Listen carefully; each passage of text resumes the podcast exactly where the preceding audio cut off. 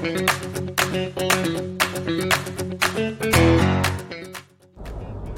い。先生大家コッシーのただいま到着中のお時間です。イエーイピーポーピーポーはい。始まりました。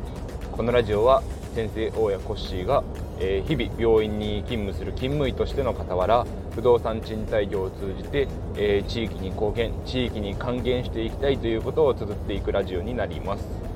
はい。今日はですね物件を紹介してもらったというお話について、えー、語っていきたいと思います。え今回紹介していただいた物件は、まあ、紹介というよりかは実はですね、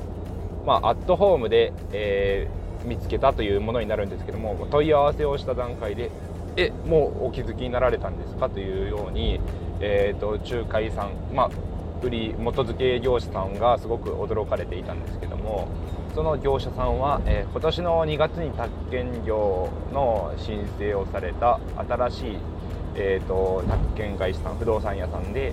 それでちょっと正直驚きましたという風な率直な感想を言われていたんですけどもその物件自体は、えーと、私の住んでいるエリアは地方ではあるんですけどもプロのサッカーチーム J リーグのサッカーチームがありましてそのスタジアムに近いところにある物件だったんですね。でその物件が、えー、単身用の、まあ、発室8個1棟の物件にはなるんですけども軽量鉄骨になります。でその物件の利回りはまあ2桁はあったんですけど実際問題やっぱり15年で、えー、融資を組もうと思うともうキャッシュフローが残らない。やっぱりカツカツな物件にはなるんですけどもし20年組めたらこれはキャッシュフローがま出るかなっていう面白い物件だなということで問い合わせをさせてもらいました。そしたらですね、まああのまあ、すぐにでもお会いしませんかと向こうの、えー、社長もおっしゃってたので、えーと、ご挨拶に伺って、まあ、名刺交換とやり取りをさせてもらったところ、まあ、私の名刺の中に、まあ、子ども食堂をやってますっていう風な文言が入っているものですからそれにすごく反応してくだ興味を示してくださってえ子ども食堂というのはいわゆるあの食事を提供したりとかですか？ともうすごくですね興味津々に話をしてくださって、まあ、私がやっている活動をちょっとお話しするとちょうどその社長さんは、えーとですねまあ、自分の不動産屋さんをされている事務所兼コワーキングスペースも提供していらっしゃる社長さんだったのでそこが地域でにぎわう場所になればいいなと思ってるんですよねっていうお話をしてくださってこのような活動だったらぜひあの無料で貸し出ししますんで使ってくださいと言ってくださったので、まあ、一緒にタイアップしてまた地域の貢献地域還元ができたらいいなと思っている次第です、まあ、物件自体は、えーと、見に行って、えー、まあ、外壁塗装もされていて一応全室今満室で運営されていてまあごくわずかですけどもリフォーム済みのお部屋もあるというような物件だったので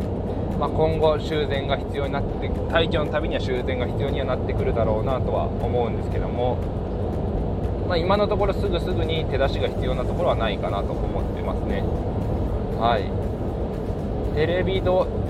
ワイヤレスのドアホンがついてあるお部屋とないお部屋があったので、まあ、レントロールをちょっと見させてもらって詳しいレントロールをくださったのでだいぶ長く住んでらっしゃる方もいるみたいでそのお部屋とかは、まあ、昔ながらのベルのですねピンポーンというねあのドアホンインインターホンなんでしょうね。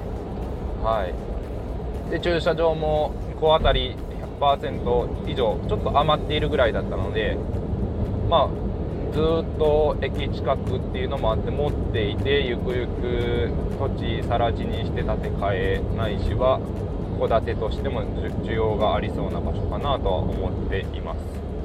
ただ築古軽量鉄骨に15年以上出ることはないかもしれないと思うとこれは滋賀銀行さんにお願いするしかないかもしれないと思いながら